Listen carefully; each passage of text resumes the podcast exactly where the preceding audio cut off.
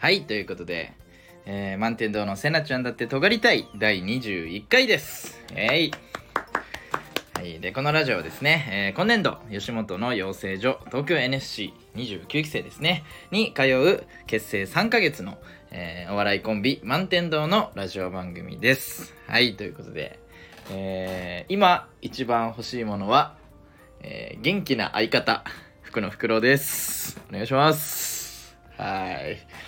ということでですね、えーまあ、まあタイトルにも書いてるかもしれないですけど。今日は相方のせなさんがいません。今日は一人ですね。いつもはですねあの初めて聞く人ももしかしたらいるかもしれないですけどあの満天堂でですね、え僕福のフクロウと、えー、せなさんのね2人でやってるんですけども今日はせなさんがですね、えーまあ、持病が発症したと2年ぶりに持病が発症したらしくてですねちょっと高熱が出ててもう34日ぐらい寝込んでるんですけどまあでもえーちゃんとねあの治るやつらしいんであのそんな心配するやつではないらしいんですけどまあ収まるまで時間がかかるということでね今日は一人で、えーラジオやっていきたいと思います。はい。いやー一人ですよ。なかなかやることないよね一人喋りって。で一人でやりたくないからコンビ組んでるわけだからさ。ねえあのー同期のねあのホーネッツのよくこのラジオでも出てくるね同期のホーネッツの、えー、シュンタっていうやつとか、えーあと、まあ、弾力っていう同期とかねあのまあ、何人かあの一人喋りでねあのラジオを毎週のように更新してる人がいますけども。いかれてるよね。だって俊太に至ってはさその一人喋りのやつとそのコンビのホーネッツの、あのーラジオもどっちも毎週更新してんだよね基本ね。これはねいかれてますね。で最近はあのインスタライブでねあのーまあライブであのーなんか喋るみたいなやつとかも毎日のようにやってるしどんだけ喋んだよっていう 感じなんですけども。僕はねえーこの一人喋り、えーなんかぐちぐち言いながらねちゃんと1時間ぐらいやろうと思ってますけども。これね、まあなんでその1時間やろうちゃんとやろうって思ったかっていうとまあその最近あのなんだっけ霜降り明星さんねあの吉本の大先輩でいらっしゃいますけども、えー霜降り明星の粗品さんがですねえっ、とまあラジオでえっ、となんだっけ？せいやさんがね出れないっていうので一人でラジオやってなんかちょっと話題になっててなめっちゃ面白かったみたいな。すげえみたいななったりしてて。とか、まあ、結構もう前だけどあのライムスターっていうねあのヒップホップグループがいるんですけどもの、えー歌丸さんっていう方がですねあのなんか映画評論とかで有名なんですけど今あのアフターシックスジャンクションっていう、えー TBS の帯のラジオ月曜から金曜までねずっとメインでやってらっしゃる方なんですけどもこれの前のば前番組でえっ、とウィークエンドシャッフルっていうねライムスター歌丸のウィークエンドシャッフルっていうね番組があったんですけど確かその時代の時だったかな。ちょっとどっちか忘れたけどなんかそういうアシスタントとかも置かずに一人でラジオを最後までやりきるみたいな。最後までじゃなかったかな。な一人の時間をちゃんとやりきるっていうなんかやつもやっててその時もなんかやりたくねえよとか言いながらぐちぐち言いながらちゃんとやってたんだよね。とかいうなんかそのやっぱ先輩方を見てるわけよ。大先輩方を。やっぱラジオね結構聞いてきた身だから。だからそれを聞いてたらやっぱこういうなんか怒った時とかもそのなんかしれっとまあこのラジオだったらさそのなんていうのオファー受けてとかじゃなくて自主的にやってるものだから別に休めるわけよ。しれっとやんないでセナさんが復活してからあのやっても全然いいんだけどやっぱその先人たちを見てるからさ。でももしかしたらもしかしたらというかね、まあ、これから、あの活動してって、ね、芸人の活動してってそのラジオ番組持たせてもらってでセナさんが体調不良になって僕が一人でやる時が来る可能性は全然あるわけよ。じゃあ 今このタイミングでやっといた方がいいだろ。う これはもうそのなんていうの？人としてというか。これから人生を生きる上で やっていくべきだろうということでですね、えー今日一人で。だからその時間も短くとかもせずちゃんとね1時間ちょいぐらい取ってえーやっていこうと思いますんで。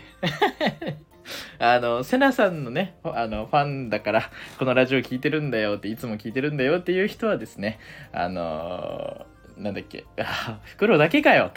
と思う人もいるかもしんないですけども、あのー、まあ来週このラジオを聞いた感想とかをそのきっとセナさんがその喋ると思うんで その前振りとしてねこのラジオも聞いてもらえたらなと 思います。はい。ということでね。やっぱいつもはさその2人でそう喋ってるからさその感覚的にこのぐらい喋ったらもう今何分ぐらいかなとかがもうもう20回やってるから今まででねなんとなくこう分かるんだけどさその今やっぱもう10分ぐらい以上経ってるかなとか今思ってたけどやっぱいつものその倍喋ってその、その、何、いつもの時間だからさ。やっぱ10分とかじゃなくてまだ5分ぐらいしか経ってないね。だしねやっぱねセナさんが喋ってる間に僕は結構あの楽してたんであの休んでたんで その2人で喋ると片方喋ってる時ちょっと休めるっていうねのがあるんですけども今日はねできないんであの何何秒以上黙ったらあの放送事故とか言うんでね 頑張りたいと思います。でねまあだからこうなることも予想してたからあの、なんか聞き手というかさもうなんか一緒にラジオやってくれる人あのなんていうのすぐ呼んで来てくれるようなそのセフレのような 友達いないかなと思って。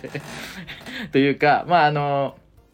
昨日かな？あの僕のねあのまあこのラジオでも何回か出てきた、えー、カジダイっていうですね元チワワライドで、今 KK ハントっていう、えー、コンビを組んでる、えっ、と、カジダイっていう、なんか解散やねとか言ってたみたいな話とか前した。で、あの、関東方形で手術して、えっ、と、最近 あのなんだっけ、あの、正常になったというか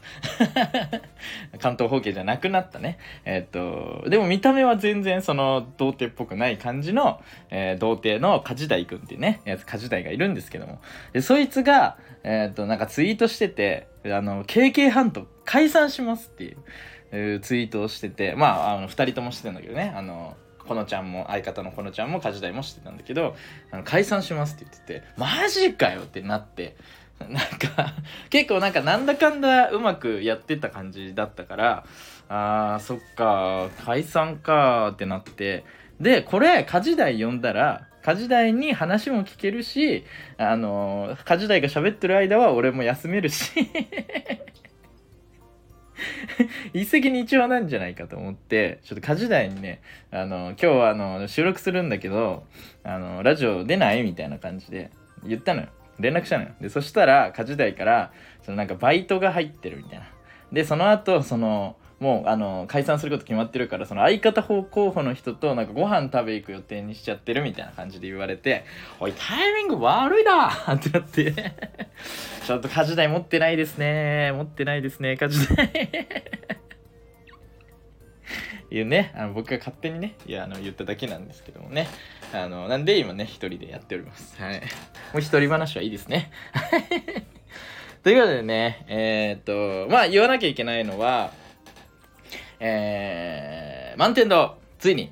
えー、TikTok 開設しました。いや。いやー、もうね、1ヶ月前ぐらいから、まあ、このラジオでもちょいちょい喋ってたけど、あの、TikTok のね、あを満点度を始めたいっていうことで、あの、Twitter でね、あの、やりたい、今 X か、X でやりたいんですけど、つって、あの、ツイートしてですね、で、誰か手伝ってくれるって人いませんか？みたいな話をしたら、えー、吉本のですね、えっ、ー、と、僕らは NSC っていう、その、えー、芸人の養成所なんですけど、お笑いお笑い養成所なんですけど、えっ、と、その別の部署もあっていろいろ。であの、作家さんとかうんとそういう裏方系のこととかを、えーと、育成する、うん、その学校があってそれあ学校っていうかその、まあ、学科みたいなのがあってそれが YCA ってとこがあるんですけどその YCA の、えー、に所属してる人が3人ねあの手伝ってくれてで満天堂とその3人で5人でね、えー、っとやってるんです。あのチームを作って、えー、満天堂 TikTok 隊っていうねあの LINE グループ名にしてるんですけどそう。でその5人でねいろいろ話し合ったりとかどういう風なあのなんていうの型でやっていこうかとかどういうのを目標でどういう風なレールにしてみたいなのをこう細かくねあの会議をいろいろしてでじゃあこうしようってなってで撮影とかしてで編集とかもどういう風にしよっかみたいなみんなで話し合ったりとかしてで、あのー、どういう風にローテンションを組もうかとかそういう話とかもしてですねついにですね TikTok 開設しました。素晴らしい。嬉しい。えー、で週何回上げるとかもあの先週の時はねまだ決まってなかったんですけどもえっ、ー、と、週4上げるということでですね、えー、今この収録時点ではもう3本上がっております。素晴らしいですね。えっと、月水金日。月水金日で上がりますね、これからね。で、月曜えー、日、月、水とね、上がりましたんで、えー、ぜひね、あの、見てもらえたらと思います。まあ、これはですね、まあ、あのー、まだ NSC であの NSC 生ってその新しく YouTube を始めることをまだあの許されてないというか、まあ、なんか YouTube の授業とかもあるからそれを全部受けてからあの事務局の方が許可を出したら YouTube ができるっていう今仕組みなんでまだ YouTube とかできないんですよね。でそれまでにじゃああの満天堂を知ってもらうきっかけを作ろうっていうことで今 TikTok をねあの始めたんですけども。まあ、これがいい感じですね。今3本上げてて、まあ3本目がちょっとあんまり伸びてないんですけども、まあ1本、まあまあまあ、始めりとしては上出来じゃなんじゃないかなと。これをね、あのー、やっていけばね、あのー、知ってくれる人は増えるんじゃないかなと思ってますんでね、こっから頑張っていきますんで、よろしくお願いします。っていうね、この始まってやったあのなんていうのめでたいぞっていう時にねだからセナさんは崩したわけですよ 体調を。ねえあのー、コントのね練習ネタの練習しすぎたかな。えー、あのー、セナさんはあのなんだっけこうなんか覚える結構いろんな能力が高くてあのー、なんかネタやってる時にそのセリフとかを飛ばしたらそれをリカバリーする能力とかもすごい高くてなんかこう結構セリフとか飛ばしたら完全に止まってそのネタ自体が止まる人とか全然いるんだけどセナさんはその役から降りずにそのなんかなんていうの？こう続けたまんま思い出すまで踏ん張ってでその なんていうの？時間配分とかも考えながら最後までやるっていうなここを削ってみたいなここを削ってここからやろうとかなんかいうことができる人なんですよね。だからそういうなんかいろんな能力とかそのあの演技力もそうだし高いんですけどそう覚える能力が今ちょっとそあのなんていうの？まあ、セナさんが自分で思ってるらしいんだけど、高くなくて、で、その、なかなか覚えきれないと、セリフを覚えきれないと、なんかキャパオーバーになると、セナさんって涙出てくんのよ。ちっちゃい子供と一緒なのよ。そうだからあのー、っていうのはね最近そのセナさんのセリフ量が多いネタがあの12個あったからそれでセナさんがそれでその何練習の時にちょっとその涙出たりとかしててだそれがちょっとストレスになっちゃって今持病発症しちゃったのかなみたいなのがねちょっとね僕はあるんですけど。そう、だからね、それの可能性がありますけどね。うん、っていう感じで、まあだから TikTok それで始まったんで、まあ、でもストックがある状態、この1ヶ月でストック、まあある程度作った状態で始めたんで、まあまだ切れることは全然ないんで、あの、こっからね、あの、多分続けていけると思いますんで、ぜひね、あの、楽しみにしててください。はい。あのー、なんか2つ、えっ、ー、と、なんていうの、そのシリーズみたいなのを作ってて、1個が、えっ、ー、と、彼女じゃないや、彼氏を愛しすぎる彼女っていう、その彼氏を すっごい、あの、愛しすぎて、あの、なんか変な行動をとっちゃうっていう彼女の、あの彼女をそのセナさんがやっててでそれにあの弾いてる彼氏役を僕がやっててそれのシリーズを作ってるんですけど。そう。とかあと1個のシリーズがえっとねえー、っとなんだっけえー100回振られ続ける男っていうあの タイトルシリーズなんですけどこれはえっ、とまあ僕があの原島さんあの僕と付き合ってくださいっていう告白してで瀬名さんが、えーと、何かしら理由をつけて毎回振るっていう シリーズで。そう。でこれなんでできたかっていうとその瀬名さんがあの偏見が結構まあこのラジオ聞いてるくれてる人は分かるかもしれないですけど結構偏見が多くて。でその瀬名さんが最近そのあの偏見をちゃんとメモるように、まあ、僕がそのあのなんか思ったこととかあったら何でもいいからメモしてみたいな感じで言ってたらだんだんメモするのがこう癖になってきてで結構偏見が溜まってきたんですよね。でその偏見でその その偏見で例えばあの例えばなんだろうな。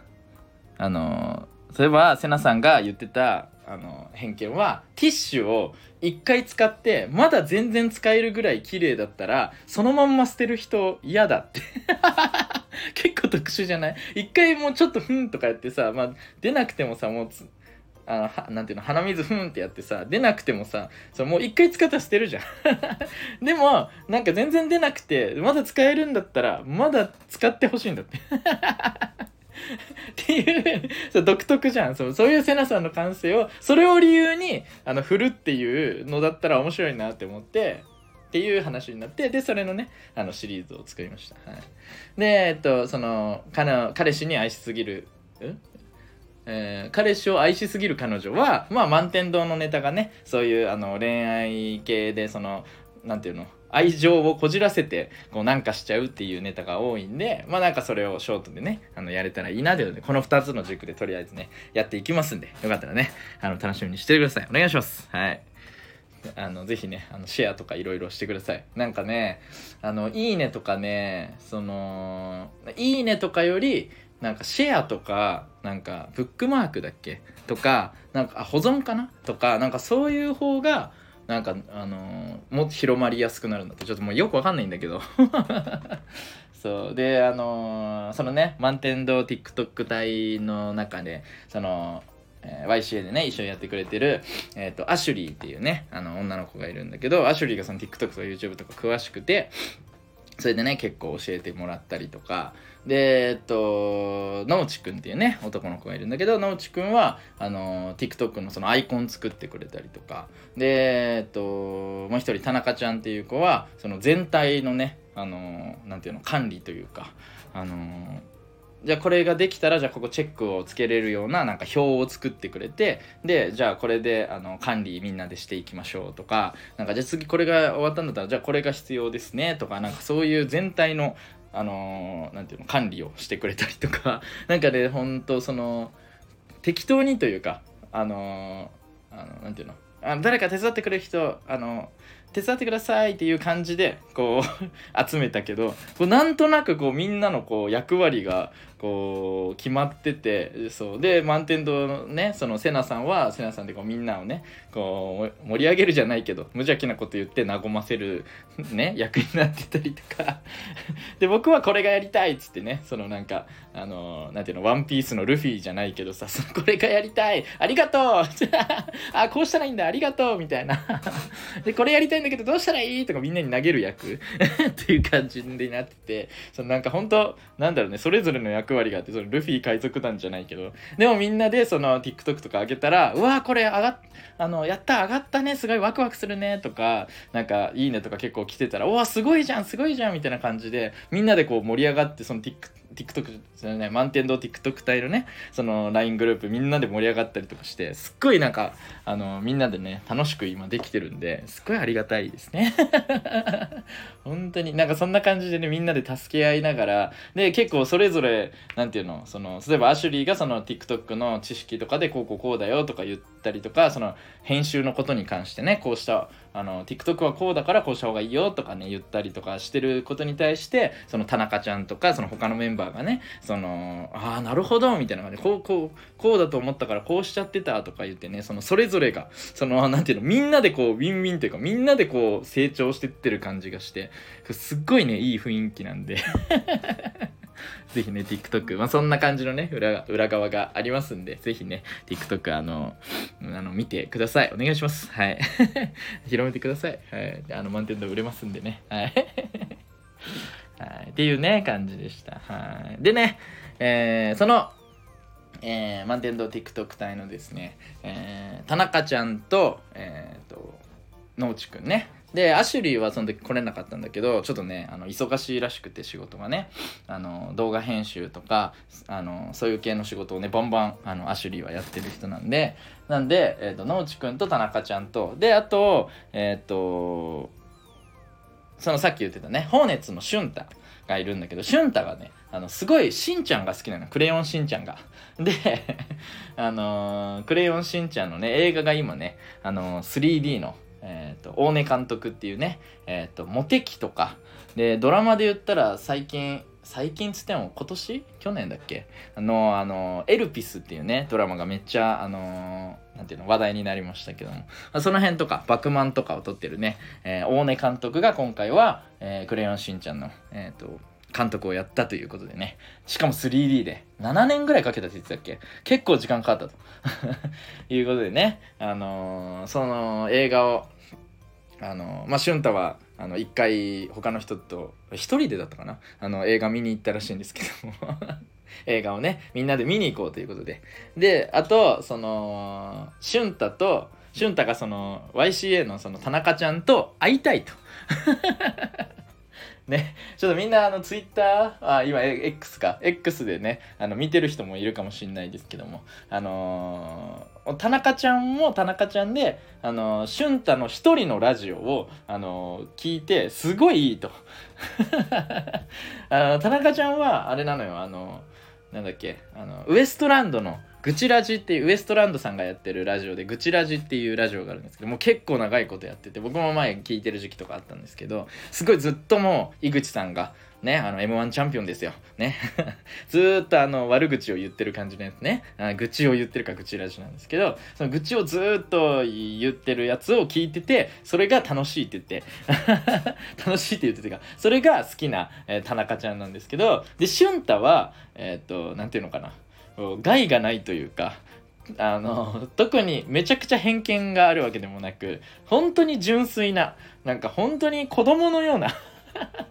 感性のやつなんだよね。その思ったことがすぐ口に出ちゃうみたいな。だ嘘ついてる感じが一個もしないんだよね。そうっていう感じの人だからまあその井口さんと比べたら真逆なわけよ。だけど、その 田中ちゃん的にはもうそれがいいらしくて、その 井口さんは、その、そういう感じで、なんかそういうモヤモヤすることが全部言語化する感じがすっごい好きでずっと聞いてるらしいんだけど、その、俊太のラジオはそういう なんかその、人間観察じゃないけど、みたいなテンションで、その、俊太のラジオが好きらしくて、だからお互いにこう、会いたい、あの、会いたい、会ってみたいみたいな感じになってたから、じゃあ、あの、その、しんちゃんの映画を見るっていうので、じゃあみんなで会おうよみたいな感じになってで僕がねあのセッティングしました はい、だからその俊太と田中ちゃんがその両お互いにその会ってみたいみたいなのにこれ付き合わされたメンバーが僕と えー、本当はね、そのセナさんも行く予定だったんですけども、その体調不良でね、ちょっと行けなくて。で、えー、っと、あのこ、このラジオでも最近ずっとよく出てる、あの 106キロのね、えー、レッドハーツっていう、えっ、ー、と、コンビの島やんと、えー、で、えっ、と、ギリギリでね、その、セナさんが来れなくなったから、でもチケットは先に取ってたから、ちょっともったいないなということで、急遽呼んできてくれたのが、えー、ハエちゃんね。あの、これもよく出てきたんですけど、あの、粗品さんのね、あの、YouTube で、あの、一発ギャグをね、あの、やってた、あの、ハエちゃんですね。はい、がもう来てくれて。で、えっ、ー、と、6人かな？あれ？何人だ ?6 人だよね。6人で、えっ、ー、と、映画を見まして。いやー、楽しかったですね。うん。まあね映画自体はまあ後でその映画だけについては触れようかなって思うんですけども。いややっぱねそのなんだろうね。なんか 6人で映画見るってだけでお祭り感あるよねなんかね。そう。しかもさまあなんかそのなんていうの学生からそのまんまこう NSC に入った人だったらさまあそこまであれなんていうの？別にさその同級生とかと一緒行くみたいなのは全然あるかもしれないけどさ。やっぱこう僕もあの年齢がねそれよりはだいぶいってますんで。その何て言うのかな。あのあんまなかったのよね今までね。だからねこう結構その何て言うの6人とかで映画見るみたいなやっぱ基本1人で行ってたし、まあ、セナさんと会ってからは2人で行くこと多くなったけどそうなんでねそのままねやっぱね楽しかったですね。はい。でねえー、っとまあ映画館行って、で、僕のね、ADHD が炸裂してですね、えー、傘を忘れたりとかね、えー、傘を映画館に忘れたりとか、まあそういうのもあったんですけども まあ終わってからね、えー、みんなで、え、サイゼに、サイゼリアにね、みんな大好き、え、みんなの味方、安い、えー、と、イタリアンのね、え、サイゼに行って、で、公園行って、コンビニ行って、バーガーキング行ってっていうね、もうその本当にクソ一日。映画見てから何の、何の中身もない一日をね、これ過ごしたんですけど。でね、あのー、まあ、その間ですね、その、島やんがね、その106キロ、もう大巨漢の、あの、優しい笑顔のね、島やんがね、もう大活躍でして。あのね、まあ、まず、えっと、6人で、その、みんなでね、サイズに行って、で、まあ、この、せ、あのー、俊太とその、田中ちゃんがさ、その、喋ってみたいみたいな感じだったからさ、そのまず行ったんだけどまず俊太があのサイゼにはねあのあれがあるのよ。あの間違い探しの紙があるのよね。で間違い探しができるんだけど で結構難しいで有名なんだけどで俊太がその間違い探しし始めたのよ。でさ結構難しいから結構時間取るわけ。ね。いやお前ら喋りたかったんじゃねえのかよ って。いやでもなんかそのもう俊太野生人だから。そう。しかもそのいつもはその俺ら満天堂がねその俊太と会う時っていうのは大体その放熱そのの2人そのジャンプ渡部と、えー、俊太で放熱なんだけどその2人でねあの同時に一緒にいる時に会う時が多かったからそんな時だと俊太ってそのツッコミだからその ジャンプ渡部の方が強いからジャンプ渡部がその暴走してるやつを俊太が毎回止めるみたいな感じで常識人っぽい振る舞いをするわけよ。でも今回はそのジャンプ渡部いなかったからそのなんか 知んないけどそのめちゃくちゃ暴走しててサイズで。あのー、ていうの？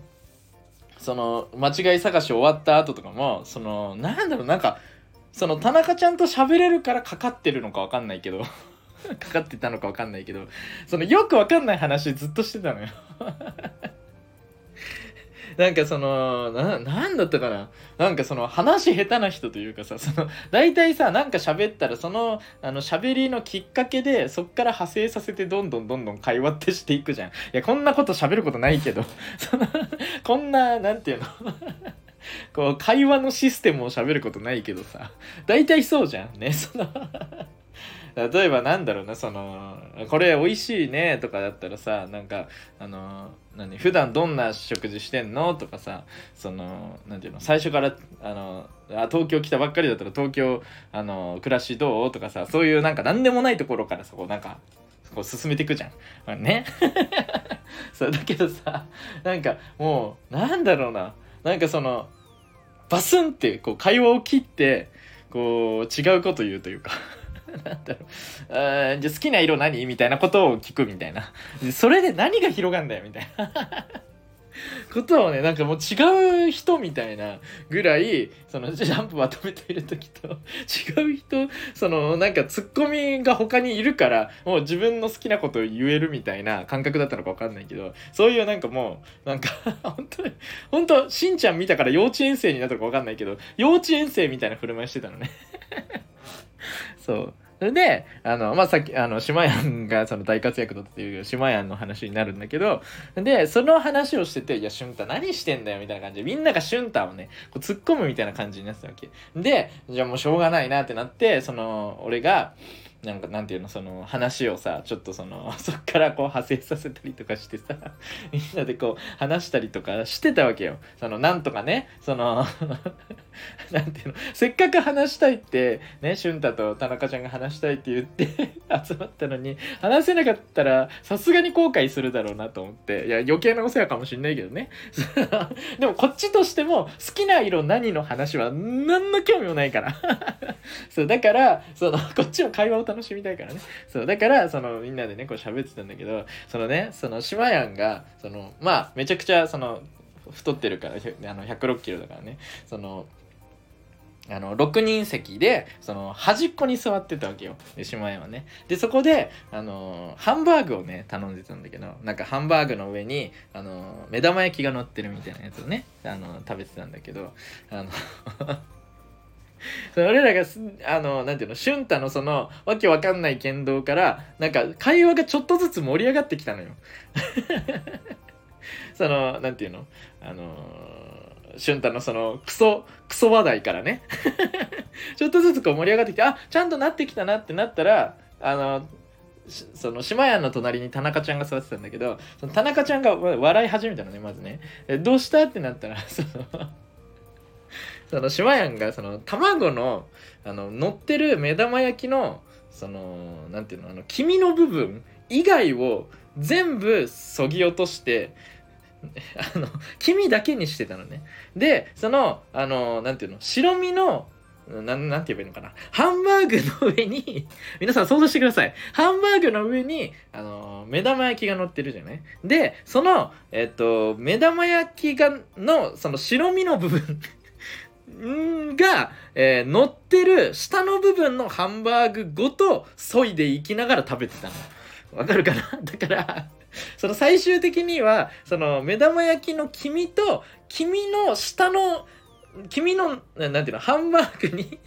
黄身が乗ってるわけね。で、その黄身が乗ってる部分の下の部分のハンバーグだけが残ってる状態になってるわけよ。わかる？その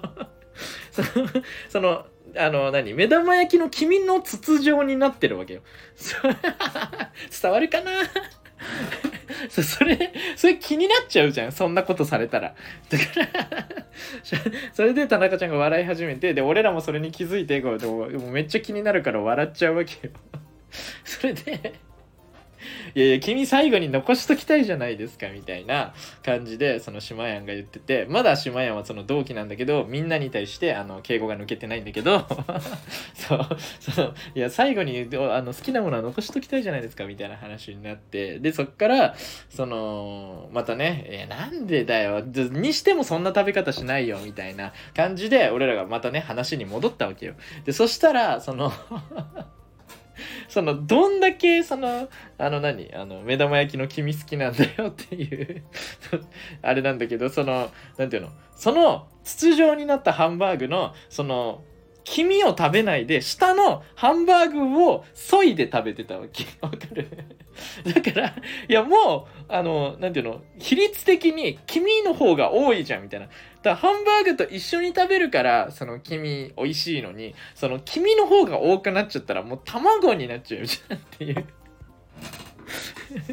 その、なんていうの、その、ここを、その、なんていうの、こう、抽出して、あの、これ、あの、おかしいでっしゃろって言って、でも出すような部分ではないよ、確かに。ないけど、その、話してる途中にそれやられたら、いや、さすがに気になるからって。いうね、あのことがあって、その俊太が主役だったけど、そのまあ、ちょっと島やんがね、持ってったわけよ。ね。ね、で、あのー、そのサイズが終わってサイズあの終わってねその外出て、まあ、追い出されたのよね2時間とかであの追い出されるんだけど人が多いとねそうで追い出されてでえっ、ー、とじゃあ今度どこ行こっかみたいな、ね、公園とりあえず俺ら公園好きだしお金もかかんないしあのお酒でも何でもいいからなんか買ってであの公園でも行くみたいな感じであのみんなで喋ってね。であのー、公園に行こうとしたんだけどなんか雨降り始めて。そう。で雨降り始めてあの避難したのよ俺ら。あのなんていうのコンビニのね。あのなんか前らへんにちょっとそのスペースみたいなのがあったからちょっとそ そこにあの避難したのよ。なんかくぼみみたいなところでね。うわマジかよ。雨じゃんみたいな感じでねみんなでこう喋って。であの島やんがねそのくぼみのそのなんていうの？外のそのなんていうの？歩道にこう面してるところに立ってたんだけど わかるとか 立ってたのね。であので俺らが「そのえ下やんそこいて大丈夫?」みたいな「その濡れない?」みたいな感じで言ってたの。でゲリラ豪雨で結構雨降ってたのよね。そしたら「いや全然あの大丈夫ですよ」みたいな感じで言ってたの「あ大丈夫か？そっか」つって。で俺らがちょっと喋ってて。であの島やんがあのなんか、あ、もうやんだかなみたいな感じで、その、ザーって降った後に、その、ちょっとやんできたから、もうやんだかなっつって、その、雨をその確認しようとして、その 島やんがくるって振り返ったのね。だから俺らの方を最初見てたから、くぼみの方、くぼみのそのあるところ側を見てたんだけど、くるってこう振り返ったわけ。で、そしたら、その 島やんの背中がびしょ濡れだったわけ。いや、全然大丈夫じゃないじゃんって。いや、もうその、なんていうの？そのベタすぎる振り落ちというかさそのいや全然大丈夫ですよっつってくるってあのじゃあもうやんだかなっつってその 振っといて振り返ったらめっちゃ濡れてるみたいな。いやめっちゃ濡れてんじゃんみたいな。嘘つくなよっていう感じのねやつとかあってなんかそのなんていうの？そのファニーな感じになってたわけ。そう。でその島屋をなんかいじるみたいな流れにみんなでねなって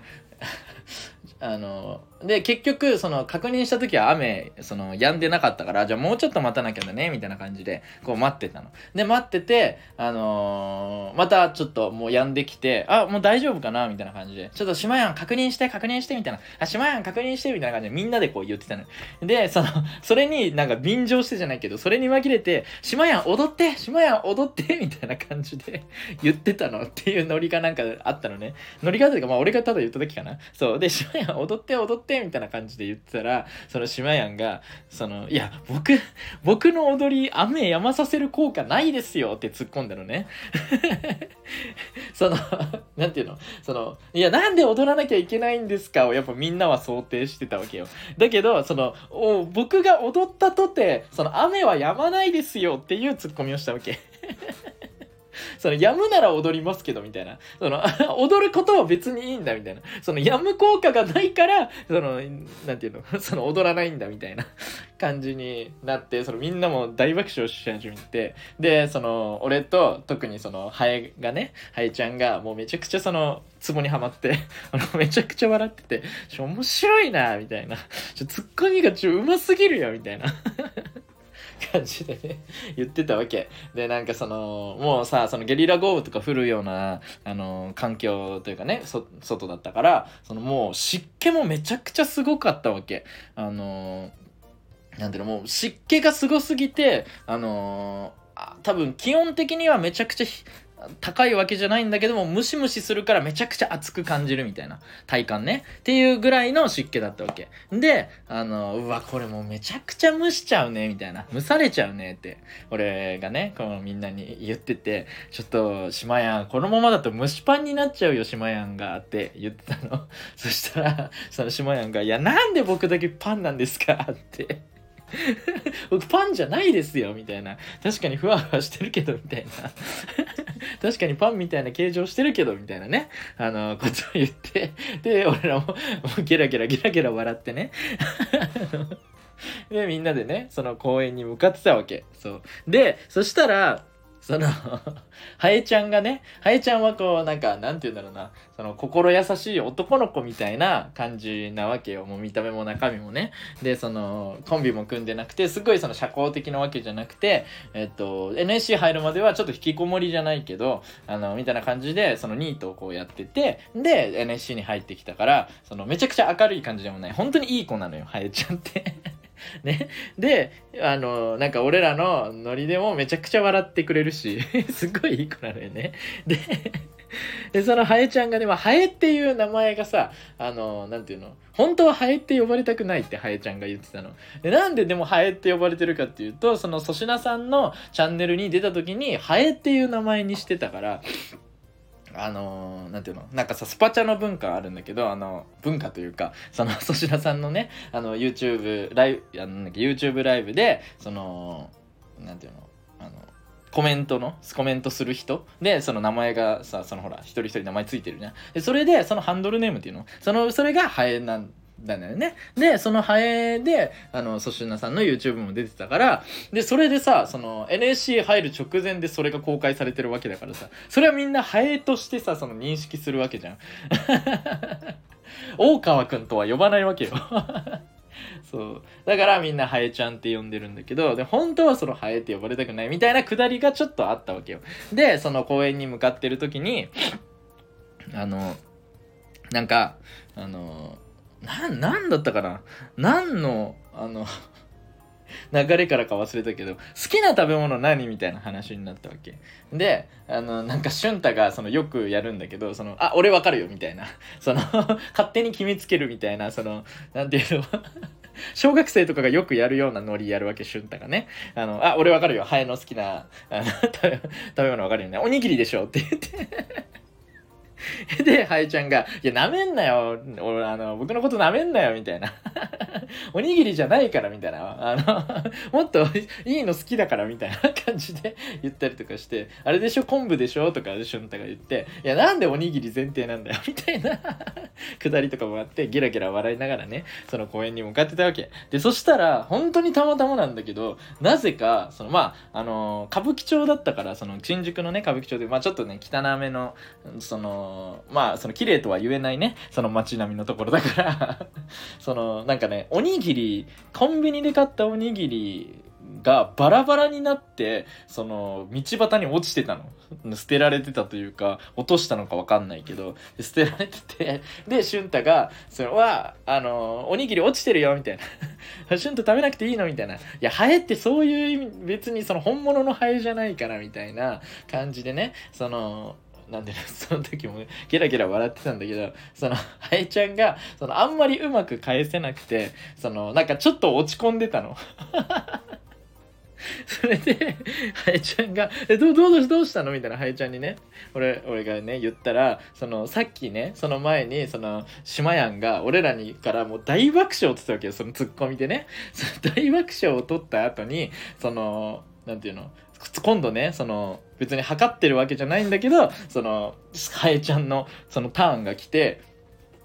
あの、もうなんかその、プレッシャーになっちゃって、うまく返せなかったみたいな。それでちょっとハエちゃんへこんでて、いや、おい、可愛いな、みたいな。大丈夫だよ、みたいな。確かに、その、シマヤンが面白すぎたけど あれはもう特殊だからみたいな。あれはもうだってさ、体型、ね、106キロの体型があって、でそれにそのめちゃくちゃ優しい顔があって、それに乗っかって、その感情とかが乗っかって、いや、そんそんな、僕の踊りに雨やまさせる効果ないんですよとか、いや、パンじゃないんでとか、そういう体型ありきのね、あの、やつでやってるから、それはもうしょうがない、しょうがないというか、別の道で戦うしかないじゃん、俺らはね。だから、いや、それは、それはもう、あの、なんていうの、そんな落ち込む必要ないじゃないよ大丈夫だよみたいな感じでね言ってたんだけどそのやっぱその引きこもってたね時期があるからそのハエちゃんがいやあのもうそのコミュニケーションが苦手なんだよ僕って言ってて。ね、ハエちゃんを応援したくなるね、ことをね、言ってて。頑張ろうっつって言ってね。いう感じのね、ことがありましたね。うん、でね、えっと、あの、なんていうの、その後ね、あのー、何日か後？次の日だったかな？まあ何日か後にあ次の日だ。次の日にあの島やんがうん、島やんがじゃないその ネタ見せがあったのそう。でネタ見せがあってでレッドハーツっていうねコンビで島やんはやってるんだけどで島やん出てたのレッドハーツで。そのネタ見せにね。でそしたらさその今まで島やんはその漫才でねツッコミずっとやってたんだけど今回のネタ見せで島やんがボケをやってたのよ。ね。あんなにツッコミうまいのに、ボケやってて、しかも、その レッドハーツの、その、もともとね、ツッコミやってた安西、アンジーね、っていうやつは、その、別に、その、ツッコミがうまいわけではないというか、なんて言えばいいんだろうな、その、もともとのボケツッコミの役割がめちゃくちゃ合ってたのよ まあ実験でやったのかもしれないけど、その前日、その、なんていうの？今回は変わってたの、今回のネタ見せでは。で、その前日に、俺らはさ、その映画見に行って、その島やんの大ツッコミ、大受けツッコミをね、見てるわけだから、その、そのネタ、そのネタ見せの時のネタを見て、まあ物足らなくてね。物足らなすぎて僕同期にね、あの、ちょっとあの、ツッコミとボケ変わってたじゃんどう思った？みたいな感じで島や んのこと聞いて。いやツッコミじゃないとやっぱ物足りなかったよねみたいなね話とかになったりとかしてね。っていうねあのー、島やんがねあの ツッコミ力を爆発させてたっていうね話でした。だからねレッドハーツがねちょっとねあの今瞑想してるのかなっていう感じでしたね。はい。でね、まあ、えー、小話というか、ちっちゃい話として、あの、もうすぐね、あの、来月か、来月合宿があるんですけども、その合宿で、3日間合宿があるのよね。そう。で、そのみんな合宿行くみたいな感じで言ったら、みんな合宿行くみたいな話してて、で、えー、同じ部屋とかだったらいいねみたいな話をしてたの。その夜ね、寝る時ね。で、僕はさ、あのー、ていうの、その、セナさんと、あの、コンビだからさ。まあ、わかんないよ。わかんないけど、合宿ってコンビとかはさ、その、同じ部屋になりそうじゃん。でも男女コンビだったらさすがにないじゃん。だから、その、好きに、知ら、知らない人よりはさ、その寝るとき、そのね、楽しい、その好きな友達とさ、あの、慣れたら、あの、一緒になれたらいいな、みたいな話をしてたのよ。で、そしたら、その、俊太が、いや、あのー、俺は、あの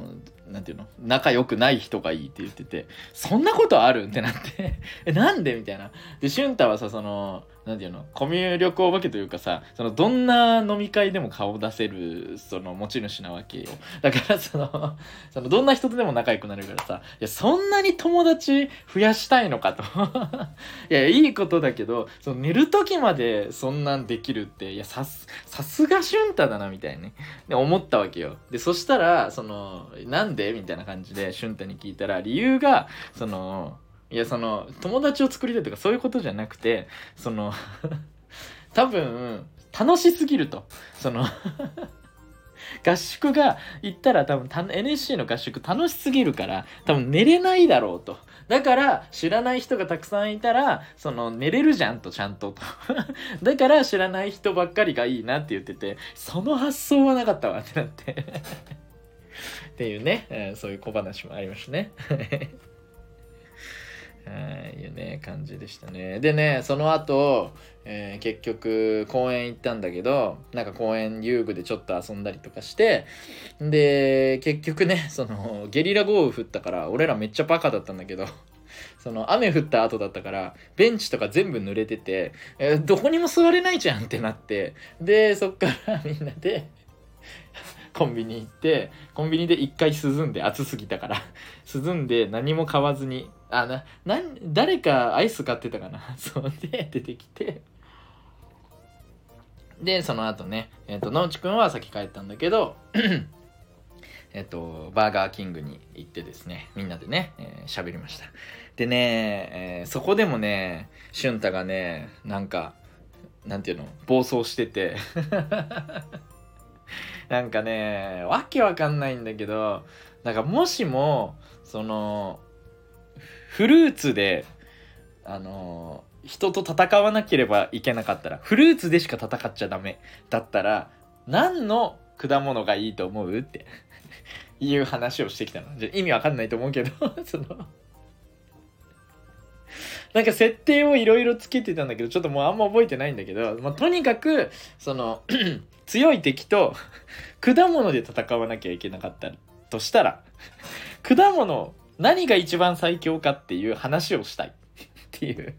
本当に意味わかんないね。とか、なんか、魚でなんたらかんたらみたいな。魚で戦うんだったかな。だとしたら、何の魚がいいとか なんかもう本当に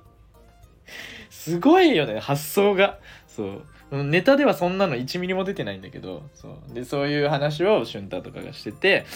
意味わかんなすぎるよとか言いながら、その乗っかったりとかしてね、あの じゃパイナップルが一番強いんじゃない？とか俊太が言ったりとかしてね、いう話があって、で、そのシュールな時間があって、で、それ全然ネタに出てないからネタに入れてみれば？とか言ってね、あ、それいいねとかいう話したりとかしてたんだけど、で、そんな中ね、そのなんか、あの、クレヨンしんちゃんの映画の話自体をあんまりしてなかったから、クレヨンしんちゃんの話をちょっとして、で、知った時に、あのその俊太がねうんめちゃくちゃしんちゃんが好きなのよ。とにかくクレヨンしんちゃんが好きでで毎年毎年クレヨンしんちゃんの映画だけは毎回見てるんだって。でその「クレヨンしんちゃん」の映画でしか泣けない人なんだって。他では1ミリもその涙が出てこないんだって俊太って。そうめちゃくちゃ変な人ではあるんだけどそう。それであの俺がねそのえその「クレヨンしんちゃん」そんだけ好きなんだったらじゃあ毎回毎回映画行った時にそのパンフレットとか買ってんの？みたいな感じで言ったのよ。でそしたらその俊太が「パンフレットって何?」って 言い始めたの。そう映画ってさそのパンフレット売ってるじゃん。そのね800円ぐらいでさその映画ごとにさなんかその映画の裏話書いてあったりとかさその映画の何シーンか書いてあったりとかあのー、まあパンフレットによってはその制作過程のシーンとかもさ載ってたりとかするじゃん。でそのパンフレットをっていう存在自体を知らなくてパンフレットって何？ってなって。あのチラシのこと？みたいな感じのこと言ってて。そう。でそのパンフレット自体を知らないっていうね俊太のねこの話いらなかったかな？えでもパンフレット自体知らないってなくない？なかなか。確かにその映画ごとにパンフレットが売ってますよっていうのをいつ知ったかってその聞かれたらそのわかんない。その 物心ついてない時だけど。でもさ、普通に売ってあるわけだしさ、わ、わかるじゃんというかね。いうね、はい、ことがね、ありました。はい。で、あの、いうね、ことがあって。で、えっ、ー、と、まあ、その時にね、まあ、島やんが、えっ、ー、と、ちょっと、なんていうの、かわいそうなエピソードを喋ってて、まあね、これは、あの、全然、なんて言うんだろうな、あの、まあ嫌な話でも何でもないんだけどまあ人と人だからねこういうことはあるよねっていう話なんだけどさその島屋がさ まああのー、コンビ仲悪いですってお互いに言ってんの。その島屋も島屋の相方のアンジーもね両方ともそのそれぞれがあの仲悪いですって周りに言ってるらしいの。で本当に仲悪いらしくて。でその 島屋も結構ねあのー、大変らしいのよ。で で、島屋、まあいろいろね、こう、あ、あるんだけど、えー、なんて言えばいいのかな。いろいろ結構ね、その、まあごたごたはしてるらしいんだけど、まあとりあえず、島屋は、あのー、なんていうのシマヤンとアンジーはまあその M1 とかもあるから1日34時間とかを週34以上やってんのよね。で、2人とも雑談しないらしいの。そのあんま仲も今良くないから。だから そのもうみっちり練習を3、4時間を毎回やってるらしいの。そう、もう気狂うでしょってあんまり仲良くないのにそんなんやるのって やってて、でもその、島屋はめちゃくちゃ優しいから、その、まあまあまあまあまあまあまあまあまあ、でもまあまあまあしょうがないんで、みたいな感じで、島屋は言ってて、で、でもその、なんか、俺らが、その、なんて言うんだろうな、アンジーに対しての、別になんか、なんて言うのかな、こう悪く言うことはないの別に俺らは。そのアンジーってこういう性格なんだねとかいやそれはこうした方がいいんじゃないとかそのみんながその2人のことを思ってこう喋るあのあなんていうの島屋に喋るんだけどその あのなんていうの島屋的にはいやそんなあの僕は相方を悪く言いたいわけじゃないんでみたいな言い方すんのよ。いやその 俺らもその悪く言ってないのよ別に。その2人がそのいい方向に進むんだったらそう思ってるんだったらこうした方がいいんじゃないとかなんかそういうことをね俺らがこう言ってたわけよ。で島山はそうなんですけどねみたいな。島山も優しすぎるからなんかもうえっともう結構周りに言ってるからあれだけどもう45回ぐらいその解散したいですってあの相方に伝えてるらしいんだけど 相方がその いや解散はちょっと今ダメみたいな。であの他の人とユニットで m 1出るのもダメみたいな感じで言われてるらしいの。どんな関係性だよって思うんだけど束縛激しい彼氏みたいなね。あ彼女かな。わかんないけど。いうね感じのことがあって。でまあそういうあのなんていうの？そんな悪く言わないでくださいみたいな。そのシマヤン的にはその優しいからね。そういうことを言うわけよ。なんだけどその今回ねその喋った時に その、島やんが、その、島やんがね、あの、いや、この前、相方に言われたんですよって言ってて、その相方が、その僕に、その、お前、俺のこと悪く言ってるだろうって言ってきたんですよって言ってて、いや、島やんは悪く言ってないよねって。なったんだけどやっぱさそのなんていうの人伝いになるとさちょっと悪くなったりとかおひれはひれとかつくじゃん。だからさその島屋はめっちゃ優しくその周りにそのなんていうのいやそんなことないですよみたいな感じで言ってんのにその悪く言ってるだろって怒られたらしくてお前いやコンビって大変だなっていうねあの思ったっていうね話ですね。えー、いや、本当にね、大変ですよ。まあね、あの、うちもね、満点堂もね、まあ、他のコンビとか結構大変なコンビとかに比べたら全然なんか、あの、喧嘩とかしたりとかもないし、まあなんかその、ここはこうじゃないみたいな、ちょっとその、なんていうのかな、その、建設的だけど不穏な空気にはなったりはするけど、まあでも別に2人とも怒ったりとかも別にしないから、あの、満天堂はね、特にその喧嘩まで行った、喧嘩までというか、そんなめちゃくちゃ言い争いしたりとかはないんですけど、やっぱそういうの聞くとね、本当に、あの、相方に巡り合って、この運が良かったなっていうね、のはね、めちゃくちゃ思いますね。まあね、あのー、それぞれがね、あの幸せになってほしいですね、本当にね。とかね、言ってたらね、もう55分だとすごいね。意外と一人で喋れてるもんですね。はい。でね、でいうことがあってね、まあめちゃくちゃ楽しかったっていう話ですね。はい。でね、えー、っと、えー、っと、この前、この何日か前に、えー、っと、まあ最近そのネタ書いたりとか、まあなんか、えー、セナさんが今ダウンしてるんで、えー、インプットでね、映画めっちゃ見たりとか、いろいろしてるんですけども、えっ、ー、と、折原炭水化物っていうですね、えっ、ー、と、元ロイヤルスラムっていう、えっ、と、コンビの、えっ、と、折原炭水化物ってやつがいて、まあこのラジオでも結構出てくるんですけど、えもうすぐ29歳。えで、えっ、と、童貞のね、また童貞だよ。家事代と一緒で 童貞のね、えー、っと で、あの、めちゃくちゃ面白い。その気持ちは、気持ち悪い面白いね、あの、折原炭水化物ってやつがいるんですけどもね、えー、こいつがですね、と、えー、一緒にね、あの、M1 グランプリ、あの、ユニットで出ようっていうことでね、あの、二人でね、えー、ネタ作りをしてきました。いいネタできました。いやーよかったいやー、でね、このネタもね、めちゃくちゃ面白いのができたんですけど、自分で言うなよって話だけどね。まあでもなんでこういう風に言えるかっていうと、まあね、あの、まあ、折原とその組んでやるってなった時はその今まで折原がやってたネタってそのまあオーソドックスな漫才みたいなのをよくずっとやってたのよだけど俺はその折原が、まあ、このラジオでも結構言ってるけどそのそのね、あの、前回前々回だけ言ったの。あの、女の子の、あの、ドラ、髪をドライヤーで乾かしたいと。だけど、乾かす、ドライヤーで髪を乾かすって、その、別に乾かされたくない人もいるじゃん、みたいな。あの、女の子の髪の毛を乾かす、あの、シーンってどうやって行けばいいのみたいな。どうやってあの、あそこまで持っていくのみたいな。話をね、折原がして、俺とか俊太とかがもう腹ちぎれるぐらい笑ってたみたいな話とかもしたと思うんだけど、そういうなんか折原って、こう自分の、その、なんて言えばいいんだろうな、その なんか、全然その同じ人間なんだけど、あたかも俺らと違う人間みたいな、その、なんて言えばいいの？あの、フランケンシュタインが人間に憧れて、人間ってこうなんだろうみたいな。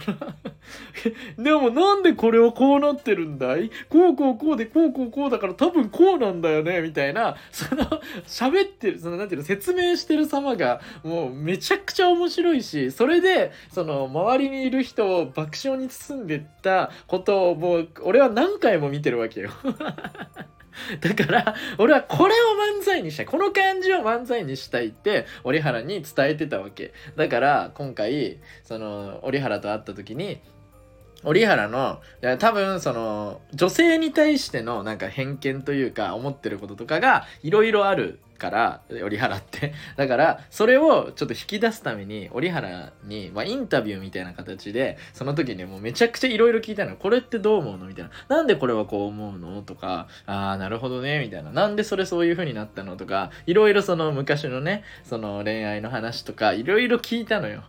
これがもうさやっぱ面白くてそう。ででそれをあのなんていうの全部まとめてというかあのそこからあこれはネタになりそうだねっていうのを抽出してでそこからその要素を取り入れて2分の漫才にしたのよ。だからもう俺からしたらめちゃくちゃ面白いのよ。そう。なんかねそのこじらせた理由とかもすっごい面白くてまあなんか簡単に話すと なんか、えー、中学校の時かな彼女が初めてできたんだってだけど、あの、ある日、その女の子に、そのさ、彼女か、その当時のね、彼女に、あの、私、エロい人嫌いなのって言われたんだって。ね。で、そしたら、その、折原が、あ、俺はエロいと、この子に、彼女に嫌われちゃうんだってなって、そっから自分のエロいという感情を封じ込めたんだって。心の中に。そう。でだからそのトラウマじゃないけどそのあの感覚が未だにあるらしくてだからその彼女と付き合ってて一回そのもう折原が全く彼女にその手出さないから彼女がしびれを切らして公園でねなんかベンチで2人で座ってる時に折原の手を引いて急にね手を引いてあのその公園のトイレに入ったことだなって2人で。あのなんだっけ。それこそ多目的トイレにね。で入ってでその、まあ、迫られたというかその2人で入ってその状況になってめちゃくちゃ近い距離でその向こうもちょっとまあ恥ずかしがりというか意を決してやってくれたからあのそんな迫ることまではされなかったんだけど2人でトイレに入ってそのめちゃくちゃ近い距離で数十秒経ってたんだって。で折原は折原でそのエロいことをしたら嫌われちゃうっていうのがあったからその何にもしなかったんだって無言で でそしたら なんかコンコンってノックされてすいませんみたいな感じでその次の人が来たからそこで出たんだって だからそう。それで、そっから、あの、二人、なんていうの、その、折原がずっとその、あの、彼女からその仕掛けてきても、全くその、エロいことしたら、エロい人だと思われたら嫌われちゃうっていうので、エロをずっと封じ込めてたから、その、その彼女に振られちゃったんだって。それが最初で最後の彼女なんだって、折原って。それで、その彼女が、あのー、その後ね、あのー、なんていうの？折原がそのギューってその向こう女性も女性でさ別に性欲あるわけじゃんだからさその最初はそのなんかの強がりかなんかわかんないけどその折原にエロい人嫌いって言ったけどそのでもさそれを打破するためにというかその彼女はさその無理やり一緒にそのトイレに2人で入ったりとかした努力をしたんだけどそれも伝わらずにグーってその折原によってそのなんていうの性欲をさ抑えつけられてたわけよその彼女も。だからその中学校のの時ねその付き合ってから何年の時だったか2年か3年の時に別れてで別れたらその女の子のその彼女のねその元カノのその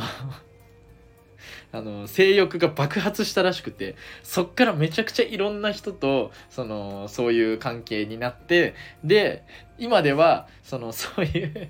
風俗関係のねその仕事にね就いたっていうあの風になってね。であなついてるらしいの今。で折原は片や童貞。でそのその子はもうめちゃくちゃいろんな人とやってる。っていう状況になってるらしくて。であのなんていうの？もう落語みたいな話じゃんそんなもん。なんかもともとはもともとはというかさ普通に折原はさちゃんとなんていうの？エロい人エロい感覚もちゃんとある普通の普通の普通とか言ったらあれだけどそのなんていうのあのー、あるよね。その男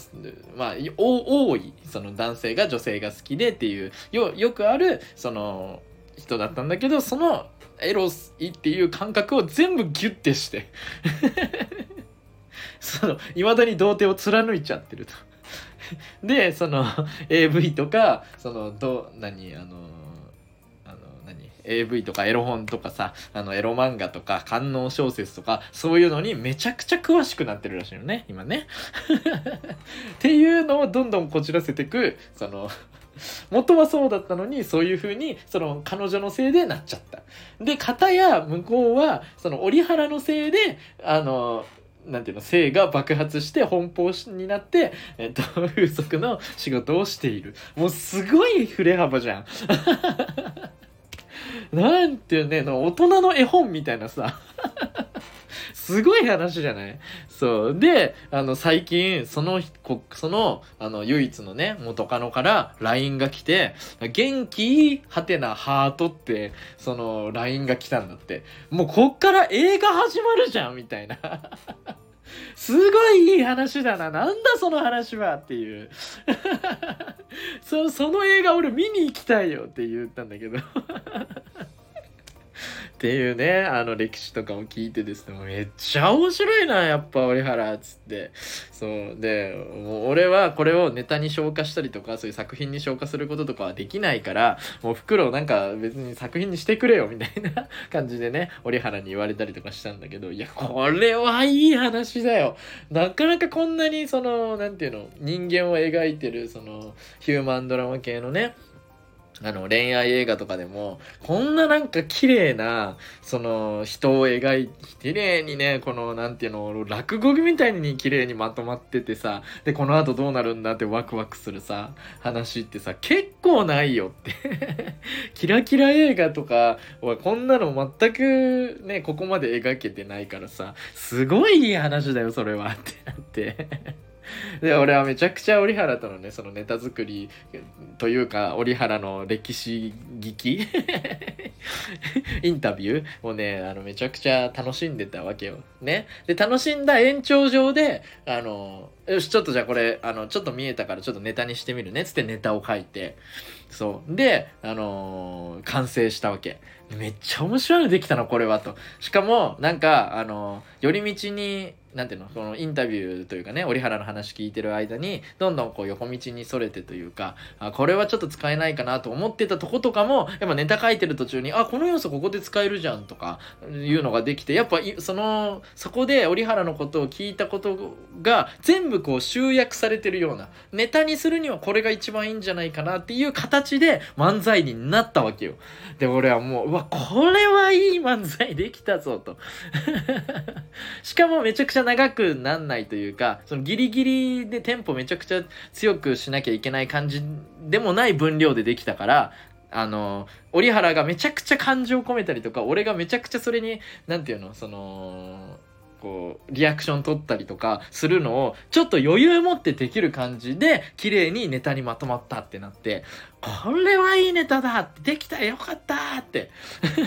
折原これ完成したよ台本見てっつって俺が台本書いたの見せたのよ。でそしたら折原が読んで「わあこれいいネタだね」って「あありがとう」みたいな。今もさっき言ってたのが全部集約してるじゃんみたいな感じで喜んでくれたんだけどその折原からしたらその全部自分ごとの自分の話だからつまりその自分にとっては普通のことしか書いてないのよ台本の中に。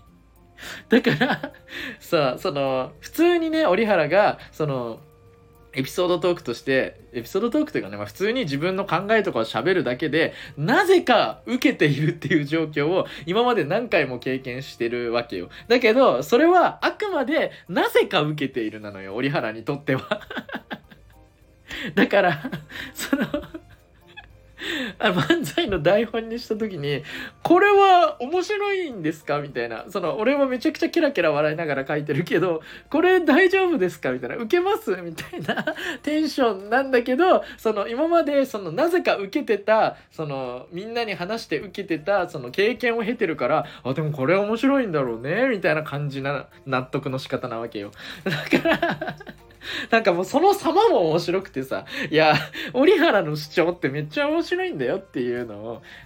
で だからそのこの漫才をその、まあ、ネタ見せなりなんか同期で集まってネタ見せ会やるなりなんかして一回これで受けるっていうことをその証明してあげないと m 1の時不安だろうから一回なんかどっかでやりたいねみたいな話をしたんだけどそう っていうねことがあって。でその終わってからさあの公園でねちょっとじゃあ読み合わせしてみよっかつって2人でやってみたんだけどもう そのやっぱ俺が折原がめっちゃ好きなのもあるんだけどその折原のその主張をそのセリフとしてめっちゃ強めにその漫才上でねその主張するのがもうめっちゃ面白くていやこれは面白いよつって。もしこれが、ま、万が一全く受けなかったとしても俺は楽しいから悔いはないつって言って。で、折原も、その自分のね、主張をやって喋れるのもなんか楽しそうだったから、いや、これはいけるよ。これは3回戦ぐらいまで行きたいっつって言って、こんな漫才やってる人いないから、つって やっぱね、そういうね、なんかその、なんて言うんだろうな、宝物持ってて、こう、なんていうの、こう、ななんていうのかな自分ではその凄さがめちゃくちゃ分かってないけどその宝物を持ってる人ってやっぱめちゃくちゃ魅力的じゃん。でそれをそのなんていうのかなな、な、な、輝かせるじゃないけどさ、それを、その、こんなにいいものをこの人持ってるんですよってさ、みんなに伝えれるのってめっちゃ楽しいわけよ。だからそれがね、これが、今書いたネタが一番そのみんなに伝えれるネタかはわかんないけど、これがね、あの、伝わればいいなっていうふうにね、あの、やってますね。あと、二人でね、えっと、杏仁兄弟っていうね、え、コンビ名でやりますんで、変な名前だよね。はい、これね、まあ、あの、出場しますんで、これからエントリーするから、まあ、9月ぐらいになるとは思うんだけど、その演劇回戦ね、あのぜひね、楽しみにしててください。はい。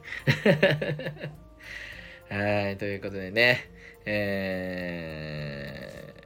ー、じゃあ、ということで、えー、いつもは、えー、せなちゃんの、えー、映画紹介のコーナーですけども、今回は、えー、福のフクロウの映画紹介のコーナー、イェイはい、ということでね、えー、もちろんね、えー、クレヨンしんちゃんの話をね、しようと思いますけども、えー、っと、えー、あー、正式なタイトル忘れちゃったな、しんちゃんの。しんちゃんのね、えー、新、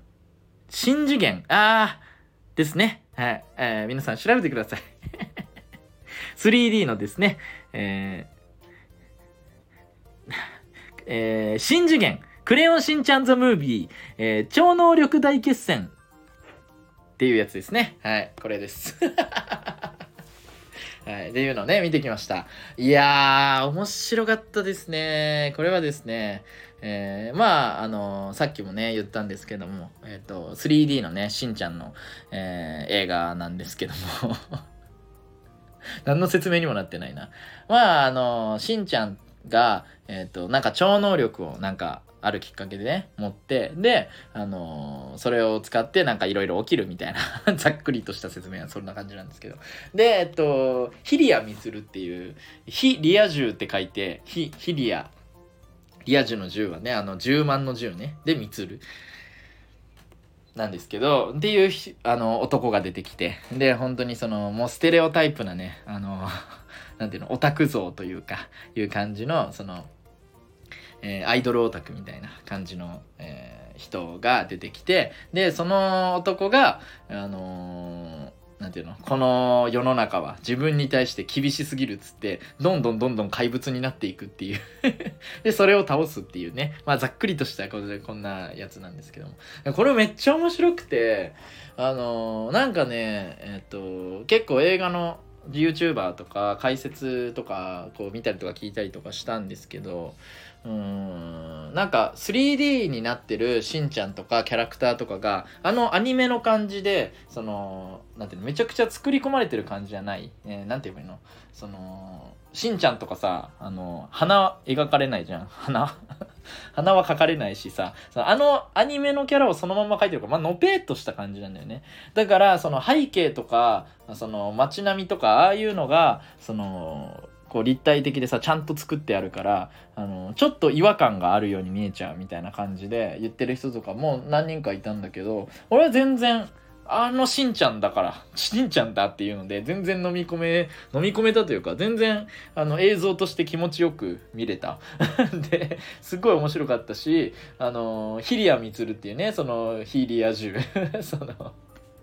あの世の中に不満があるやつがどんどんどんどん肥大化してってでなんか見た目とかも、あの、ジョーカーみたいなのよ。なんか、魚とジョーカー、ジョーカーでわかるかな？あの、ピエロみたいなね、あの、調べてほしいんですけども、あの、白のね、あの、が、あの、なんで白塗りの顔でなんかピエロみたいなねあのあれをしてるメイクしてるねあのいるんですけどでジョーカーと魚のあのなんか半、半ジョーカー、半魚みたいな、あの なんか姿になったりとかしてね、なんかね、安い、世の中の不満を、あの、持ってる、その、なんていうの、オタク像を、その より肥大化させたら、そんな表現になるみたいな感じで笑っちゃったりとか、まあね、そういう、まあアニメだからみたいなところも結構あったけど、まあまあまあ、この子供も、あの、から笑いも起きてたし、めっちゃ面白い白かったんですよね。まあ最後だけね、まあ、これはもうめっちゃいろんなとこで言われてるけど、なんかその、頑張れみたいな。あの、なんていうの？あの、な、な、なんだったかな？なんかもう、もうねあんまりその気持ちよくなくてちょっと嫌だなって思ったんだけどその映画の最後の最後でそのそんな世の中に不満持つなと その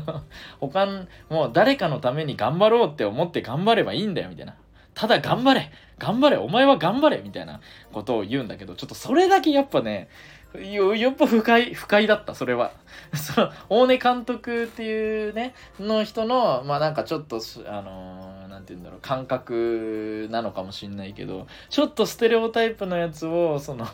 ただ頑張れ頑張れっていうのは、なんかかわいそうというか、だって、ヒリアミツルは、その、フリーターでね、必死に働いて、アイドルを生きがいにして、あの、生きてきて、なんとかこうとか、この世の中で、自分の生活をなんとか成り立たして生きてきた人だ、人なわけよね。なんだけど、それなのに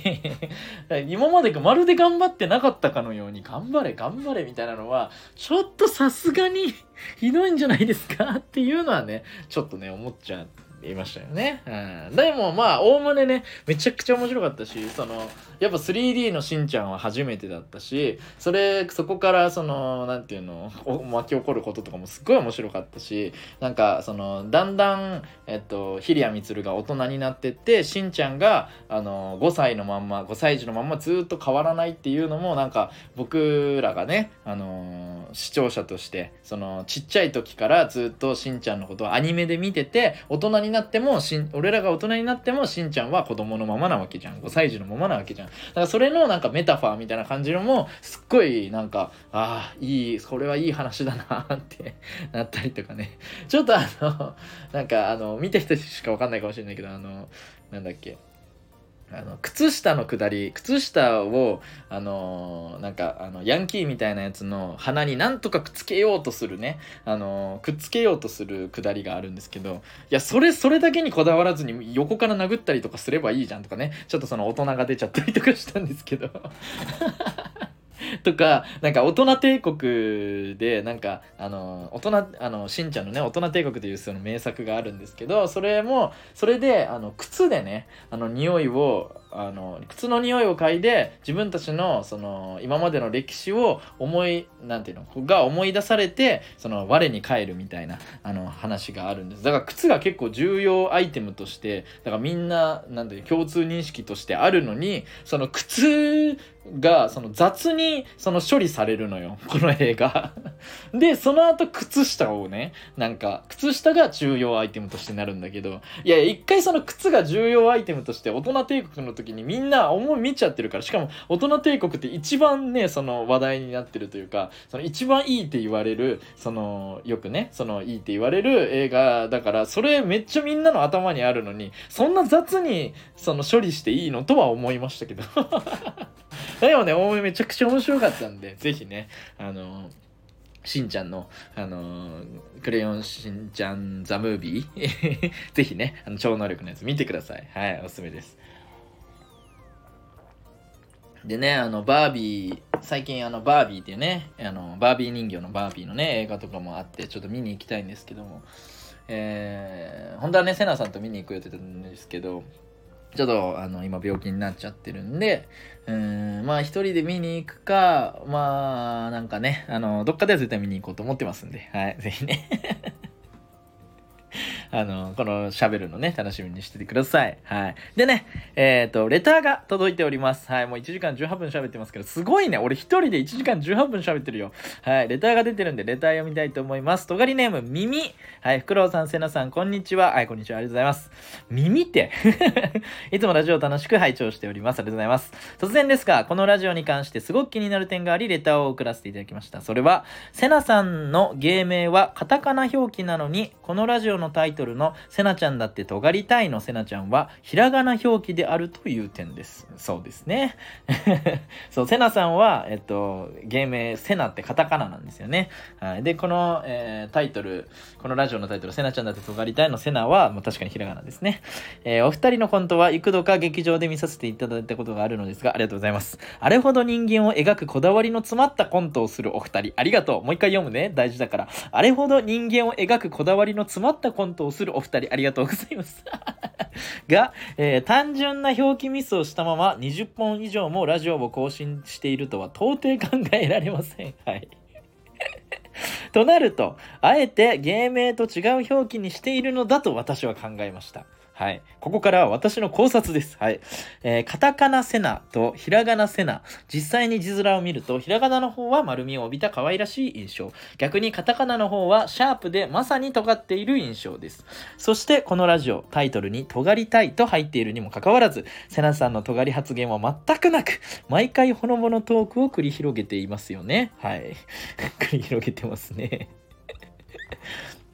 えー、真逆の印象を持つカタカナセナとひらがなセナ。もうお分かりですよね。セナさんは2人いるのです。いや、正確には2つの人格があるという表現が正しいでしょうか。いや、ビ、ビバンとかよ、おい。ビバンかよ。今、めちゃくちゃ話題になってるドラマ。つまり、コントをしているのはカタカナのトガリセナさん。ラジオをしているのはひらがなのほのぼのせなさん。満天堂のせなさんはこの2つの人格をラジオとポントで使い分けているのです。しかし、ラジオのひらがなせなさんには野望があります。一つになりたい。ひらがなせなさんはカタカナせなさんに憧れを抱いています。私もあんな風に鋭い会話をしたい。その思いの表れがこのラジオのタイトル、せなちゃんだって尖りたいなのです。せなさんが尖りの人格になるとき、つまりカタカナセナさんの人格が一つになる時が、この、あ、カタカナセナとひらひらがなセナのね、人格が一つになるときが、このラジオのタイトルのひらがなセナがカタカナセナに変わるときでしょう。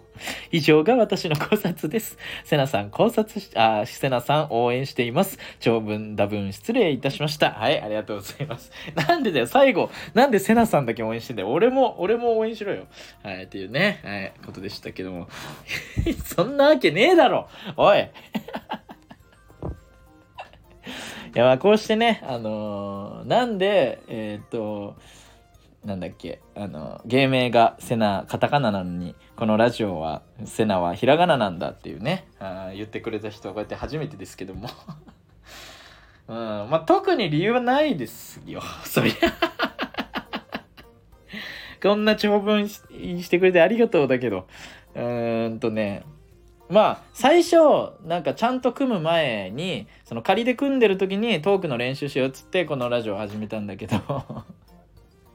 だからセナさんもちゃんとカタカナでセナってしようっていう風にはちゃんとはねなんか考えてなかったんだよね。っていうとあれですけども。まあそれでも俺は確かにセナってカタカナひらがなのまんま変えようとしなかった。これはねなんでかっていうとえ、っとね、ブラック・ジャックによろしくっていう漫画、ドラマがあるんだけど、俺これめちゃくちゃ好きで、あのー、まあ結構前なんだけど、前の漫画なんだけど、こう、その当時のね、あの、研修医、医者のね、あの話で、えっと、なんていうの？そういう研修医とかがすっごい劣悪な環境で働かされてるとか、えーと、バイトとかであの稼がないと生きていけないからバイトとかもやってるみたいな。んでそのバイトではこういうことがあるとかなんかそういうなんかリアルなあのー、なんていうの？こうスーパー医者。スーパードクターが出てこないようなあの映画なの映画じゃないや。あの漫画なのね。そう。でこの、えーと、ブラック・ジャックにはしてブラック・ジャックっていうのはさまあ知らない人もいるかもしんいるかもしれないから言うけどそのブラック・ジャックっていう、えーと、手塚治虫っていうねあのもうめちゃくちゃ有名なね大先生がいますけども 漫画家のねが書いてる「ブラック・ジャック」っていうその、えー、医師免許を持ってないあのでも凄腕のねあの医者の話があるんですよ、ね、ブラック・ジャックってでその「ブラック・ジャックによろしく」っていう漫画はえっ、とねブラック・ジャックって表記はねブラック10ジャックなのよ。その手塚治虫がさんが書いてるブラックジャックはね。だけど、その漫画のブラックジャックによろしくは点がついてないのよ。そう。だから、このブラックジャックによろしくのブラックジャックは、その手塚治虫さんのブラックジャックじゃないかもしれない。で、これ作、作者が言ったのかな？ちょっと忘れたけど、だからそれとちょっと違うようにしてあるんだって、ブラックジャックって。ブラックジャックによろしくのブラックジャックは。や、わかんないよ。どういう意図があるのか。もしかしたらもっとちゃんと理由があるのかもしれないし、たまたま忘れただけかもしれないけど。っていうのがあって、なんかそういうのいいなって思ったのよ。だからこのセナさんだって尖りたい。は確かにセナさんがあの尖りたいなってあの本当は私はめちゃくちゃ尖りたいとか最初の頃ね話した時に言ってたからだけどなんかその愛想よくしたりとかしちゃうとか言ったりとかしてたから でもその尖ってる部分もめっちゃあるからじゃあセナちゃんだって尖りたいっていうタイトルいいんじゃない？つって。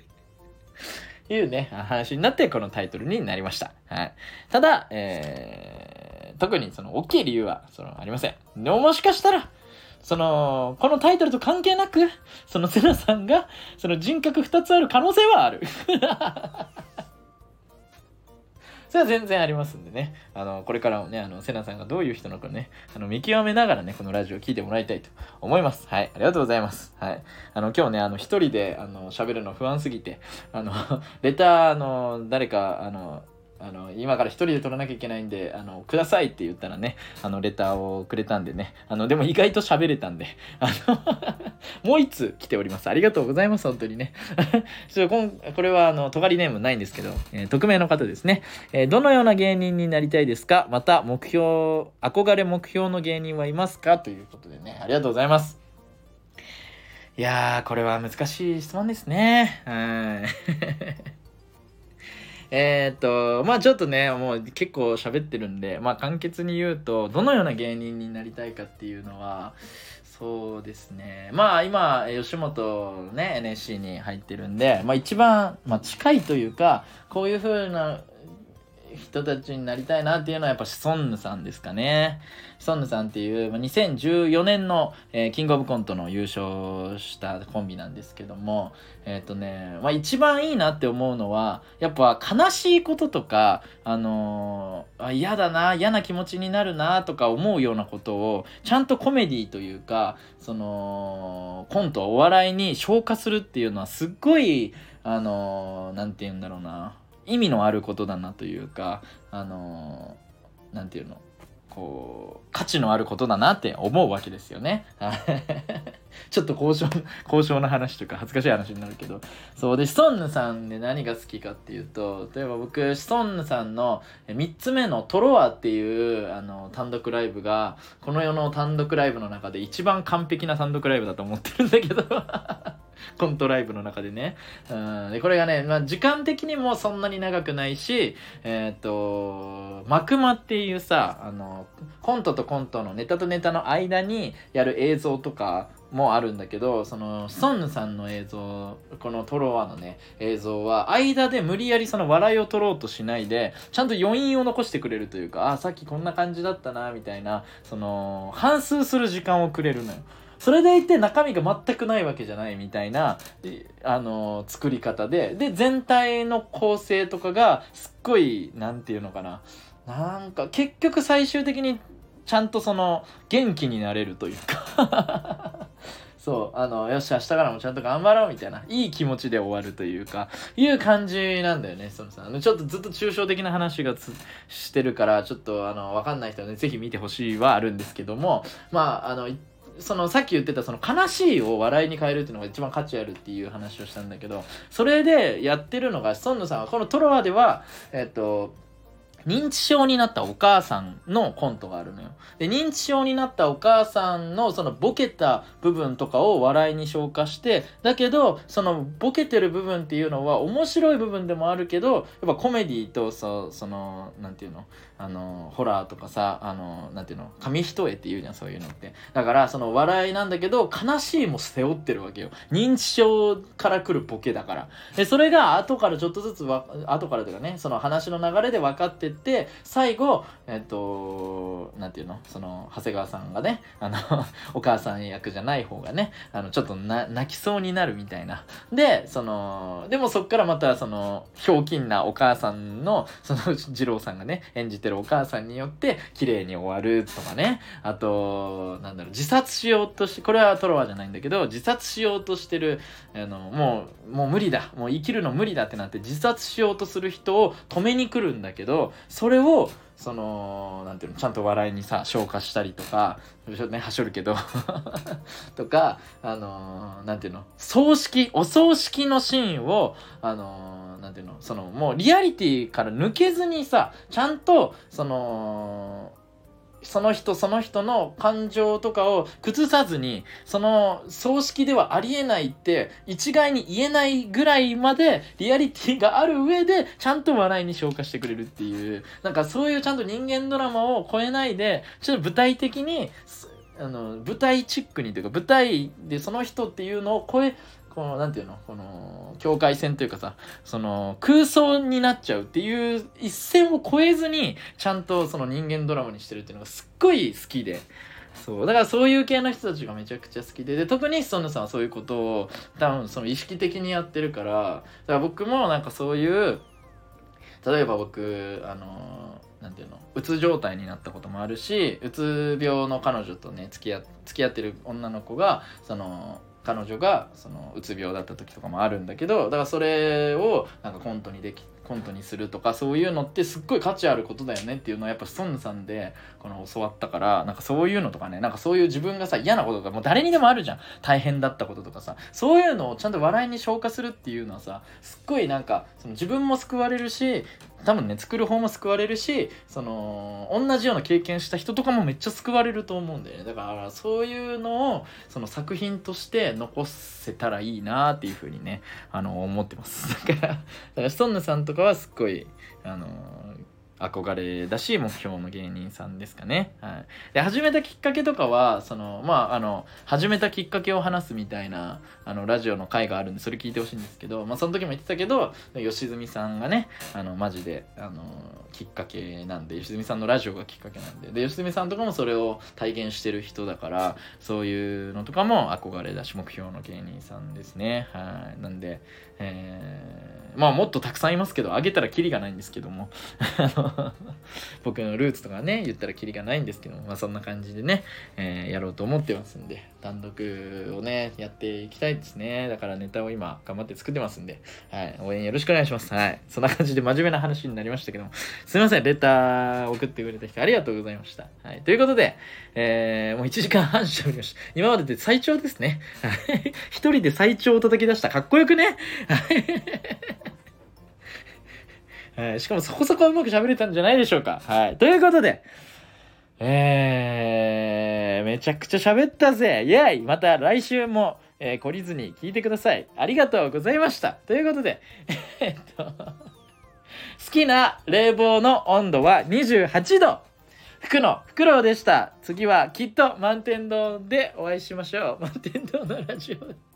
このラジオ満点の2人でお届けできたらいいな。ということでありがとうございました。また来週。バイバーイ。